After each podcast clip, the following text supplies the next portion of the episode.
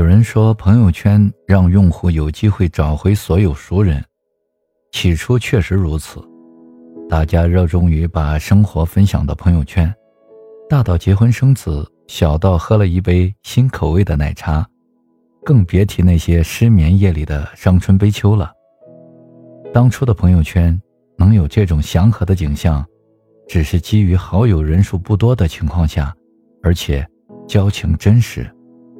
久而久之，朋友圈上线三天可见，近一个月可见。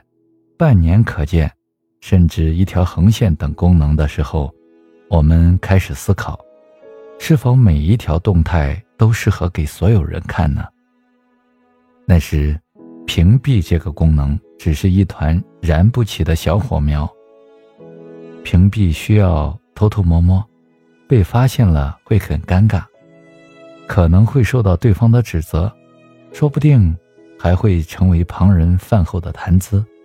可是，当你思考并且翻看那些只存在通讯录里的人的时候，你试着发了一个表情，回复你的只是一个红色感叹号。好吧，我也点开了右上方三个黑色的小圆点。曾经我们喜欢把工作上受的委屈发泄到朋友圈，也喜欢抖机灵说两句梗，用表情包代替说话。如今。我们在朋友圈变得小心翼翼，生怕因说错一句话而被特殊关怀。亲人毕竟是亲人，虽然唠叨声很烦人，但饱含爱意。屏蔽功能真正的使用对象不该是他们，而是更多陌生的好友。加好友前我们不是很熟，加了好友后也没必要把我的生活。全盘托出，朋友圈是个小社会，屏蔽只是因为圈子不对，无需多想。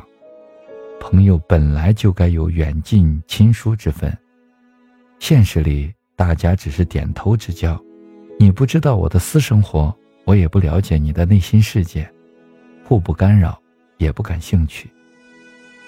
朋友圈不是微博，不以吸引新粉丝为运营目标。我们何必自作多情，向不关心我的人展示自己？陌生的好友很难赢取信任，普通朋友和同事，虽然三天两头见一次，偶尔也一起吃个饭，但只是表面熟络。事实上，哪句话该说，哪句不该说，背后都经过权衡与考量。老人家教导我们：话说三分，说太多让人多心。到了朋友圈也一样。我的多面人生，抱歉，只能对信任的人展示一面。朋友圈提供了一个展示自我的平台，也带来了生活被窥探的烦恼。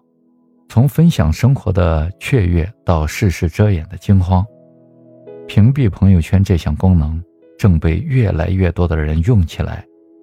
它当然有正向的保护作用，但不可否认，你的社交变质了。既然我们无法拒绝某些人的添加好友申请，那我们可以选择隐藏真实的自己，从根源上消除烦恼，屏蔽你看我的朋友圈，将更多精力放到现实社交中，觉得也是一件很有意义的事情。其实发朋友圈最根本的一条，就是要明白我们并不是圈子的中心，只有极少部分对你生活琐事感兴趣。你却直播给了所有人。我们发朋友圈大致有两种目的，一种是自我表达，一种是公共关注。前者投入程度高的人是自我取向，注重秀自己的私人情绪和生活片段；后者投入程度高的人是人际取向，朋友圈以互动为原则，注重相互交流和点赞。比较合适的朋友圈分享形式是中等程度的自我表达加中等程度的公共关注。屏蔽朋友圈是社交的护城河，也是提高社交质量的重要一步。对你无害，对我却有莫大的好处。所以，走吧，别发朋友圈了，咱们喝酒去。